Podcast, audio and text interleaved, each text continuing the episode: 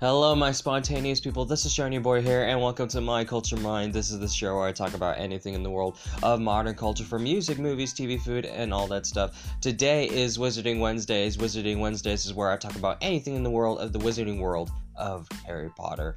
Uh, before I get started, if you are new to the podcast, thank you so much for listening today. This podcast is available on Spotify, Google Podcasts, Apple Podcasts, Anchor, and wherever you can get your podcast. So, without further ado, let's start with the self check. Uh, right now, I am feeling pretty under the weather right now. I've been sniffing a lot. I've been, I, I've been not really coughing. Uh, I've been feeling a bit of a tickle on my throat. Uh, that's why I have a cough drop in my mouth right now. So if I sound pretty weird, it means that I am trying to soothe my throat. And but then again, I still want to do the podcast, and there is some several stuff that I really want to talk about with y'all. Um, as for mentally, I I'm feeling like eh, like you know, you know those days when you feel like you're in an all time high, or you feel like yeah I'm gonna be okay, and then it just goes. Not really. I, I didn't hit rock bottom. Uh, just to clarify it was just one of those days, uh, yesterday at least. Yesterday, I felt like I was in a slump. So, like, so just to give like a bit of backstory, I was trying to do some research on the CSET and the CBEST tests. So, for those who do not know, CSET and the CBEST is basically exams that prepare you to become teachers. Now, I'm not necessarily aiming to be like a like a public school teacher, but more of like becoming a professor or or working uh, working on higher ed. But in order to get your credentials, you need to pass those two tests at least. And I and as I was doing my research, I was like, oh, it's it's been a while since I went back to the uh, academic realm and I wasn't sure if I was ready. But still, it, it's not like I'm planning my entire future like right now, or or this is what. It's like it's not like I'm sealing the deal. I'm just exploring around, but still, it made me think about my future. And sometimes when you think about your future, you feel kind of depressed, or um, or you feel like you think you try to evaluate your life, like what you feel right now, and you feel like, oh, it's not what I imagined, or this is not what this is not what I thought I would be. So I know that a lot of people who graduate from college, after they graduate from college, they feel like, oh, this is it? Like, this is where I am right now? Like, is there more to live for? and that's where I, I kind of felt. And but but what made me not necessarily open my eyes, but made me think that you know what I couldn't I shouldn't dwell on being sorry for myself or the fact that things did not go the way that I hoped. It's up to me to work it out and figure it out. But in the meantime, I shouldn't dwell too much on the the fe- my fears of what the future holds. I think a lot of people do fear the future of where they would end up. They they fear that they are not going to become successful. They fear that they're not going to become who they thought they were meant to be. But then again, if we fear now, we we would not make progress. So right now, as much as like I'm struggling to become who I am or who I want to be, I need to I need to work hard and and basically face my fears before, um, so that I could become become the person that, that I want to be. Not to uh, then again, like a lot of people think that like oh, like I need to figure out who I am meant to be. Maybe it's about time we should think that we become who we want to be instead of who we are meant to be. Because um, there's a lot of people think like this is my destiny, this is my fate. Um, it's okay if you feel that way, but for me, I feel like I'm just trying to go with the flow in life, you know, um, see where life takes me, and that doesn't mean like I'm, I'm, I'm sitting on my ass. I need to do the research and see, but uh, but then again, it's gonna take a while. And if I want to go into higher education and getting my master's, if that means like if I reach 40 and like if I need to keep trying, then I'll keep trying. But but we'll see where life takes me. I just need to find job after job after job just to support myself. So yeah. All right, now with that out of the way, let's move on to some some some news that I think that are interesting, um, especially for Wizarding Wednesdays. So this is not necessarily like news, but this is something to talk about. For one, uh, so Universal Orlando, uh, I haven't been there in over a year. Uh, it was fun when I went there. It was such a fun experience, and I wish I could go back. But for now, during these times, I'm not so sure if uh, that is uh, advisable. So, I was watching a few videos regarding Universal Orlando and how they're doing at the moment. I'm not gonna say uh, which YouTube channel, but let's just say that um, I was just roaming around, roaming around the internet and see how, what how Universal Orlando is going through. And what I've noticed is for the past two weeks, two or three weeks, Universal Orlando has been reaching capacity, both Islands of Adventure and Universal Studios. So this made me a bit uh, concerned uh, for COVID reasons, but at least they reached capacity in terms of, you know, not overflowing. Still, when I watched these videos, it seemed like a normal pre COVID day. And that kind of scares me. Yes, there are hand, san- uh, hand sanitizing stations. Yes, there are marks, but sometimes there are people who do not follow those regulations uh, uh, seriously. And and even though people are wearing their mask, it was a little bit nerve wracking to see how crowded it looks. Now, now for people who went there, uh, for those who who went there, they know it's a risk. They know it's a risk that they're gonna gonna go there. So I cannot say like this is the wrong thing to do. This is like you know this is the right thing to do. But I will say that watching those videos and how crowded it was, it made me a little uh, uh, maybe I have to wait a little while. What I like about in Universal uh, Studios Hollywood is they they are not going to open the park just yet because it as much as they want to continue their uh, business um, at least they are waiting until a year or so just to go back now I do wonder though that if they're gonna push it a little earlier um, to reopen the parks, uh, including Disneyland. But again, uh, what I fear is once once Universal opens, you know that people are going to go there and go there early and they think that they're gonna beat the you know beat the people and like we're gonna be there first we're gonna be there you know uh, not really first in line but the rare few people like you know we're gonna be there very first and that's an, another another thing. It's to be a little bit nerve wracking. It's to be scary. It's to be scary going back there. So, and what I've heard from Disneyland, they had a they had a number of not just budget cuts, but like laid off so many people, and that was unfortunate. And that's the same thing that's happening at with Universal workers. I have a friend who who did work at Universal, but she was uh she was laid off as well. So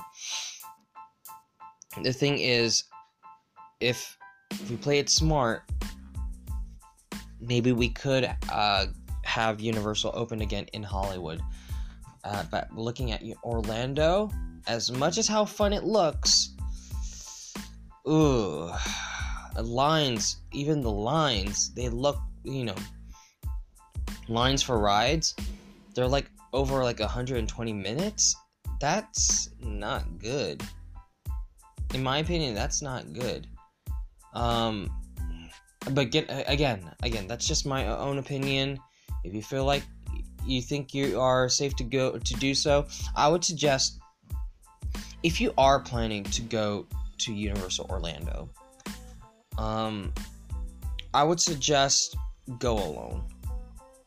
Go alone because you you won't have to worry about being at a party. At least there for COVID reasons, you get all the space to yourself. At least like six feet apart. You're not going to be crowded with family members or or what's it called um, friends it's just for you for your own safety and for your own precautions again i don't know what how things are doing at universal or orlando in general i don't know how the cases covid cases are over there but i will say that watching that did make me a bit nervous so that's all i can say um, hopefully, everyone who lives in Orlando, uh, take care of yourselves. Please be safe.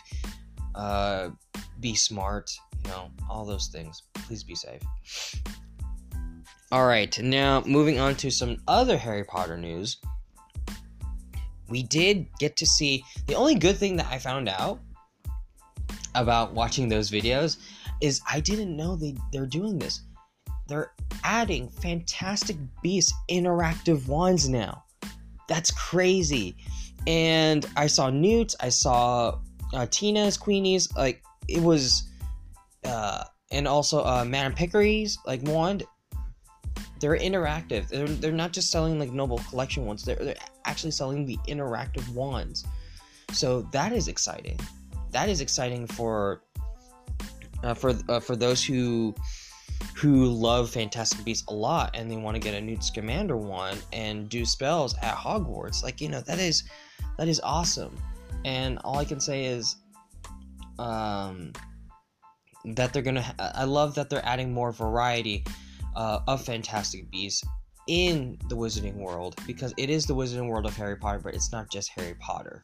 So, for example, in my uh, in my trip to to uh, Universal Studios Hollywood City Walk, they were adding more Fantastic Beasts plushies. So you would see Pickett, although Pickett's very big. Um, you would see Nifflers. You would see. The thing about it is, these are bigger proportions than what it's accurate on screen. but all, all, all in all, I think it's great that they're adding more Fantastic Beasts stuff because they are one universe. Uh, whatever you say about Fantastic Beasts, it is a shared universe. So, you know, just uh, I don't want to say deal with it, but that's how it is. Anyways, uh, with that out of the way, let's move on to Fantastic Beasts. So, I've I've stated how I felt about Crimes of Grindelwald uh, last week.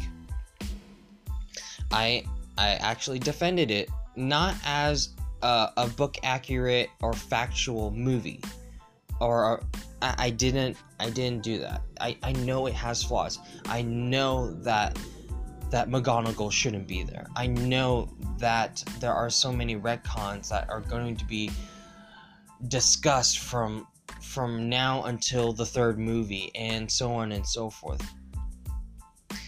But but I will give credit to the Fantastic Beast movies for exploring the Wizarding World. We are now a lot of people, and I've talked to I've talked to some friends last week about how they felt about the Harry Potter films and or the Harry Potter franchise, and some people say like they should have just ended on the seventh book, just end it there. As much as it is a great story the whole story of Harry Potter. You've are they've already established this world. J.K. Rowling established this world, and again, I I don't condone what she said about about trans people. I, I don't condone it. I will give her credit for establishing a beautiful world, an inclusive world, that she should open her eyes and see that the, the wizarding world is a diverse place, more diverse than she could ever dreamed of. And that's the thing. The wizarding world opens open up like more possibilities. For example, for example, like for Fantastic Beasts, we get to see more creatures. We we rarely t- you know see more creatures in the Harry Potter movies and the books. The books we, we see more we see we see more uh, beasts in general. Bowtruckles, Nifflers, fire crabs, you know, that sort of thing, blast-ended skrewts.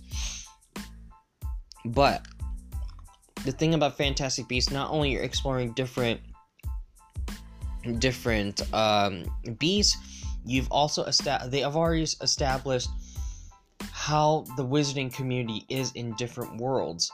For example, like in America, I, we weren't too aware of the wizarding community in America, and it made me more. It made me a little more interested in like what Ilvermorny is, and if Ilvermorny is real, like, do I really want to go there? Um, as an American, I, I want to go to Hogwarts. Hogwarts is the one to go to, but but Ilvermorny, if it, I feel like it's something that like it made me feel like that at least there's something for us, you know.